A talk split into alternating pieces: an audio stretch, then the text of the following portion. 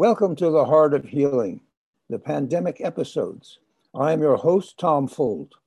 In these episodes, we will meet loving, talented people who, while coping with their own pandemic stress, are offering others understanding, compassion, love, and ways to relax and heal, even under the weight of current conditions.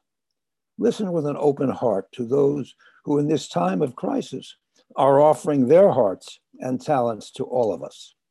And today, very happy to have as our guest Jeff Rubin, who is a teacher of Buddhist meditation and psychology and has created a program to support people with chronic illness called unconditional healing.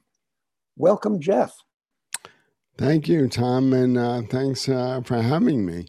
Well, I'm very happy. As I think I said briefly to you before, my hope for this program is to bring to people something positive that they can look at as good news as opposed to what we get flooded to us all the time. Absolutely. and I'm uh, guilty of uh, doom scrolling myself, as they say.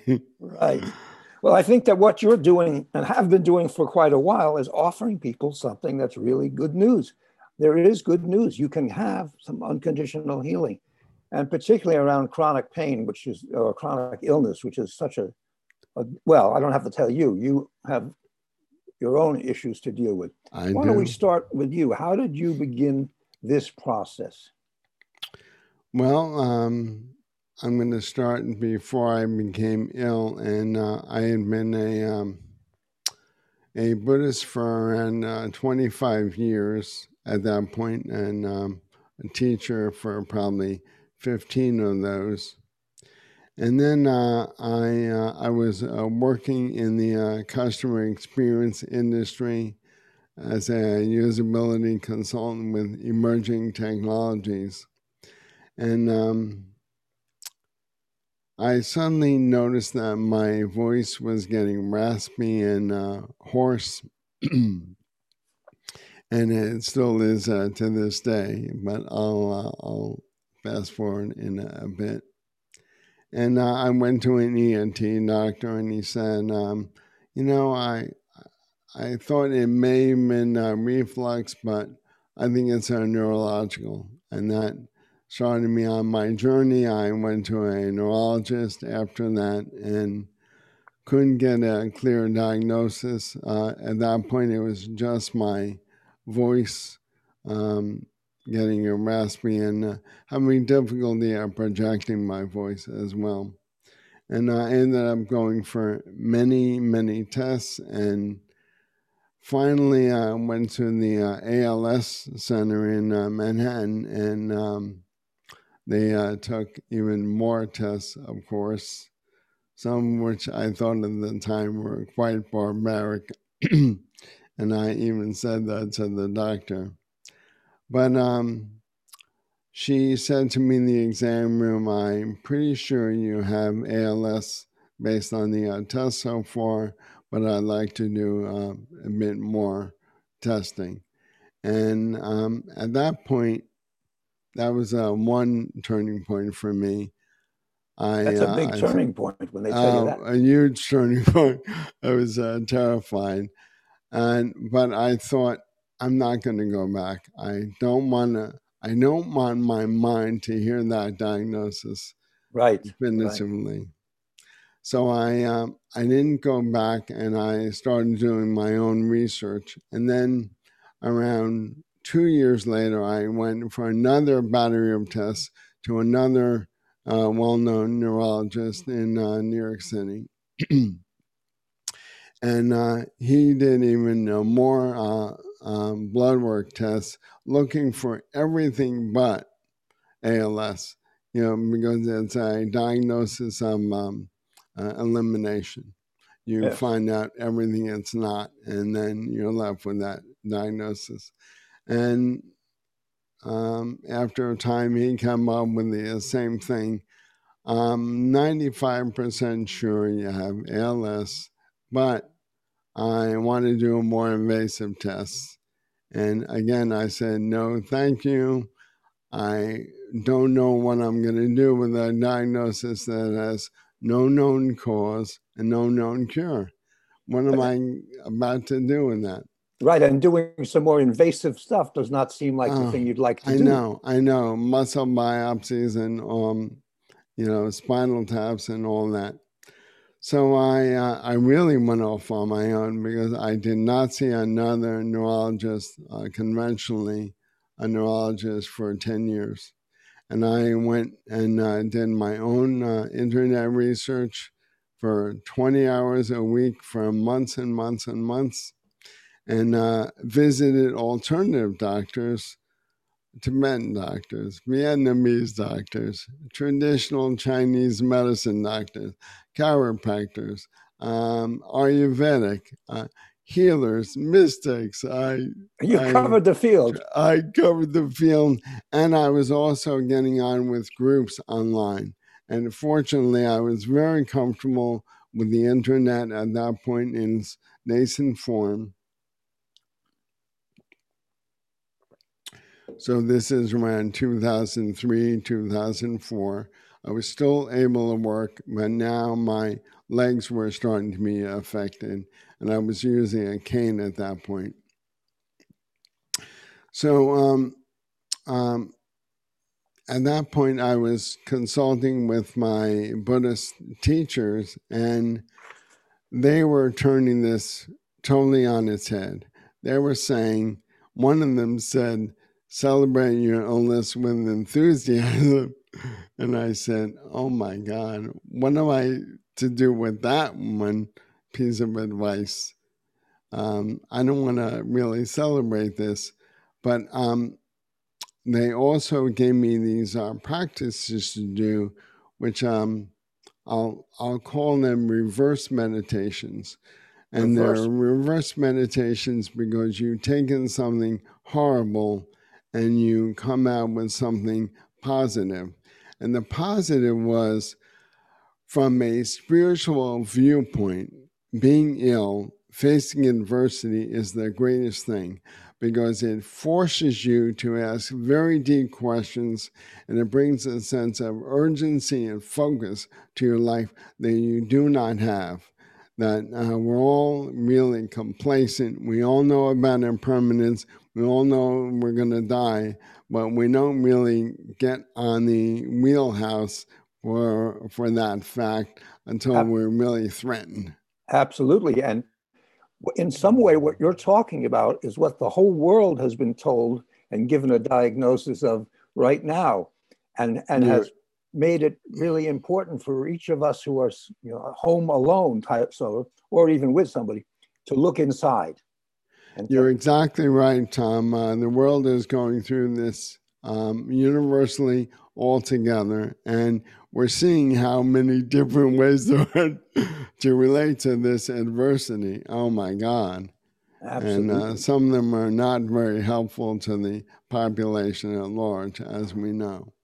Right. But so when you saw that and got a sense of what that meant, how, where'd you go from there? Well, um, I started to become less terrified. And um, I started to really believe that uh, the diagnosis was incorrect in my case. And I didn't have ALS because I was progressing very slowly.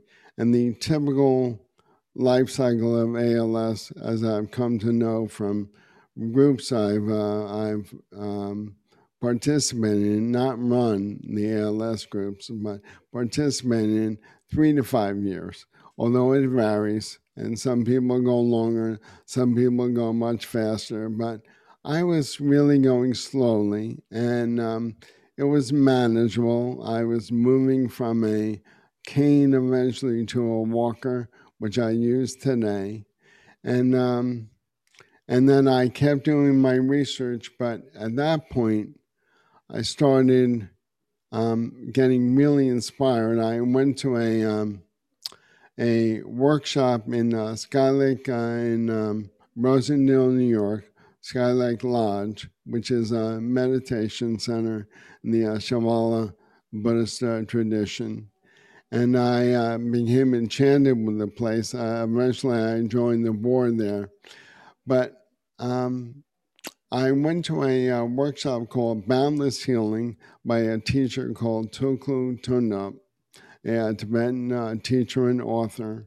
And I loved it. I loved it. We all gathered together, 17 or 18 of us, and uh, we, um, we, he had us going through these visualizations, which really helped to uh, bring uh, um, healing to a, uh, a really focused present point uh, not in the future and not in the past, really uh, right there. And the only thing missing for me personally was there was no time for us as participants to really share our pain and what we were going through. Right. Personally, um, the exercises were great, but there was no uh, downtime to do that. And I, I said to myself, even though I had no intention of doing anything, further at that point, I said to myself, if I ever do this, I'm going to build something, a workshop where there is plenty of time for us to, you know, pour our hearts out and witness each other's pain directly. And I ended up uh, doing that when it turned out that Skylake was looking for a program in the uh, healing uh, world, and I developed this program called Unconditional Healing and that was their first one in 2006. And what shape did that take? I mean, that, you talk about being able to unload. Was that people telling well, about their pain, or was it? it was a uh, weekend workshop, uh, Friday night, Saturday, all day Saturday, and then Sunday until around the afternoon. And uh, it featured meditation, of course, which uh, I, I found was extremely helpful to me personally uh, for getting a hold of my emotions and my my wild ass thoughts uh, going wild about uh, fear based. Right. Meditation can cl- slow the mind down, definitely. Oh, absolutely, and uh, you can uh, really uh, relate to yourself without a filter. You know, without all that. Um, I should be doing this. I shouldn't be doing that, and all the uh, chastising that we do to ourselves. Um, so meditation was our part, but then I I had them do this thing called a reflection circle, where we're all gathered in a circle, which is inherently healing itself.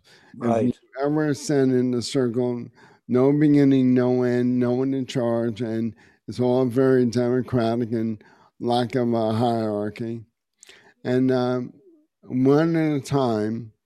And this was important because um, it was a linear sharing.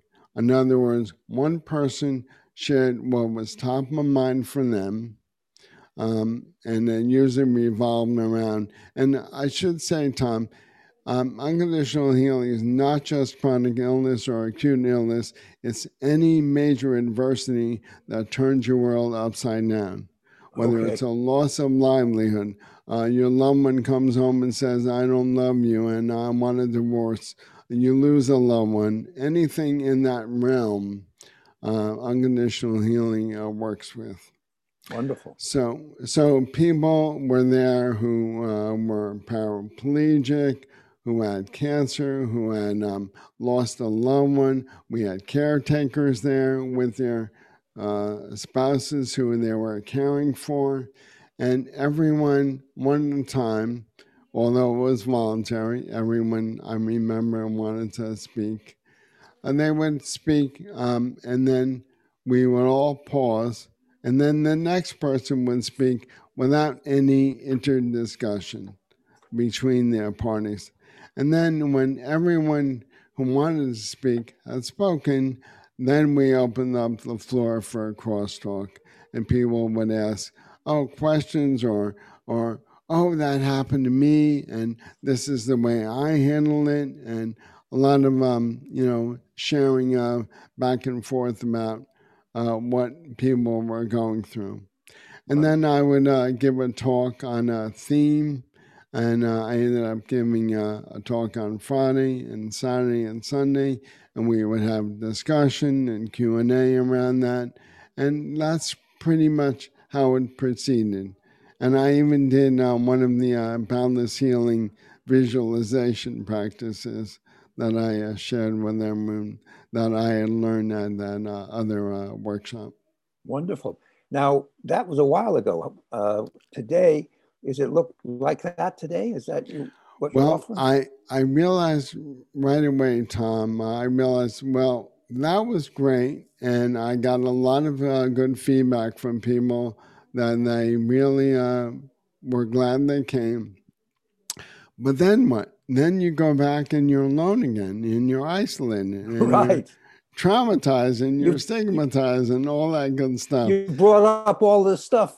I know, right?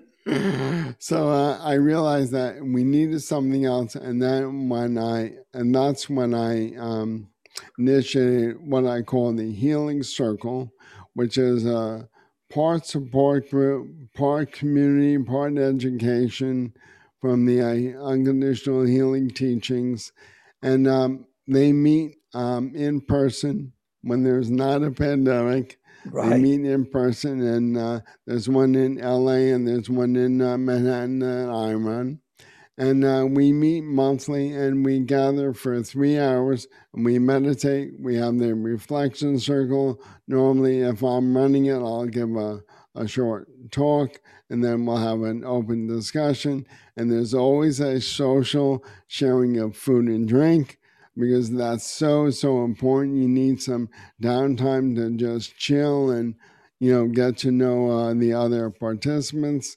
And uh, that's pretty much been going on since uh, 2007 that's in wonderful. the in-person meetings. That's quite wonderful. Now obviously you can't have in person now but are you still having them online? Yes. And i was doing um, i started doing virtual healing circles for all those people who I was hearing couldn't make an LA or New York City healing right. circle, of course. Um, and then I started doing virtuals around five years ago. I would do them every four to six weeks. Well, when the pandemic hit, I started doing them weekly uh, from March to June. And then in June, I went to um, bi weekly every second and fourth Saturday of the month. We do a, a, virtual healing circle, and I've been doing them on that schedule ever since. And I'll um, I'll continue post pandemic with that schedule because it's working so well, and we're getting people from all over the world attending. That's wonderful. And as I understand it, for those particular circles, there's no cost. Is that true? That's correct. Well, now you have to make a living. Mm. So I mean, I'm glad you're doing it, but are you able to find pr- private practice with this? Well, um, I'm uh, retired from my main uh, profession, and I'm uh, I'm pretty comfortable as I am. Uh, but uh, we do uh, ask for dana offerings if people want to make them, and several people do offer something. Um, to me uh, for hosting these. Um, and uh, I I also do um, private consultation with either unconditional healing folks or Dharma students because I'm I'm basically a Dharma uh, Buddhist teacher. Uh, that was my main training in right. the uh, Buddhist world, and then uh, a certified meditation instructor. So I also have fee based clients that I take on. Well, that's good. I mean, I, I, I want you to have that so you can continue doing the other stuff. And, and me too. Selfish and, and, me too.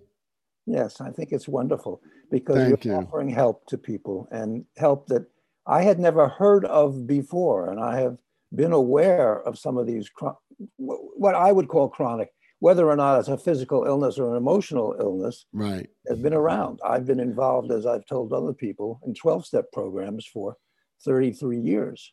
Wow. And while it's not the same as what you're doing, there's a similarity to that in the circle, sharing and getting support, and how it brings up wonderful stuff and tough stuff, but you get support around it. And that is so much better than sitting at home. Exactly, exactly. And You know, uh, now that you mentioned that, Tom, what I found through all my interactions with people who are ill or going through adversity, there's a universal aspect, and the universal aspect is stigmatization. People feel stigmatized for being not perfect or not, you know, in the mainstream, whatever it is they're going through, and they self isolate. Right, and, and and the image of what is perfect is not theirs; it's given by somebody else, the media, or the exactly. whatever, but not what really is your, your idea, personal idea of perfect. Exactly, idea of how you want to live your life. You're you're exactly right, and unfortunately, we internalize that. Right. Well, and we also get help on that. Not to blame parents, but parents do do share some of that to children and, and some undoing of that it seems to be necessary and you're yes. doing that which is wonderful. Yes yes. It's great. Well it's amazing but you know this conversation has gone so beautifully and so quickly we're almost out of time. Uh, but i want to make sure before we end here what um, if someone who's listening to this would like to get in touch with you learn about this, the circles or learn about working with you what's, what's the best way for them to reach out to you Okay, uh, in two ways. Um, they can reach out to me personally via email, jjrubin at gmail.com. Should say that again, please? All right, I will spell it J J R U B I N at gmail.com. That would be one way. And okay. then the other way is a uh, website, unconditional healing dot org. That's unconditional org. healing, all one big word dot right. org. Dot org. Wonderful. That's marvelous. Well, moving to the, the last question, if that's, we haven't been doing too many questions, we've just been having a wonderful conversation. But my question to you is what is your vision or hope, or what do you think has come from this that, that, that is positive besides that you're doing this work? But for, at the end of the pandemic, what will we be looking towards? You mean uh, me personally, or uh... well, you and what you hope for the for the rest of us? Hmm. You know, I really hope that people will connect with meditation practice above all, because I found it so helpful in relating to adversity myself. Now, it does need a little bit of uh, mentoring at first, but then it's something that you don't need a doctor, you don't need anyone else. You can be with yourself um, and feel what you feel. And, and the main, the main, um, uh, the main obstacle is that we're we're taught to heal in a certain way, and we we gravitate toward the physical aspect of healing, like what I call curing or fixing. And that's 100% of healing to many, many people. And they ignore the mental, the emotional, and the spiritual aspects of healing. And in unconditional healing, we have this fourfold model of all four at work physical, mental, emotional, and spiritual and no one else can help us with the uh, mental and the emotional and spiritual other than ourselves. Now, obviously, we can go for therapy and we can work with a meditation instructor, but it really comes down to no doctor can cure or fix what is going on in there. We have to be able to do it ourselves, and meditation is a wonderful vehicle for working on that aspect. Absolutely. And you almost are a, a promo for my show because next, the next person I'm going to be interviewing is a meditation teacher who discovered uh, he was doing it in person at, in California and the pandemic came, so he put it online. He's opened it up to the world. He now has every day, five days a week, about 70 to 80 people for a half hour meditation. Wonderful. what's his uh, What's his name? His name is Roger Nolan. And uh, okay, I can send you information on it. I, like. I can look him up. Thank okay. you. And um, he will be my guest next week. Perfect follow up to you. Wonderful. Excellent.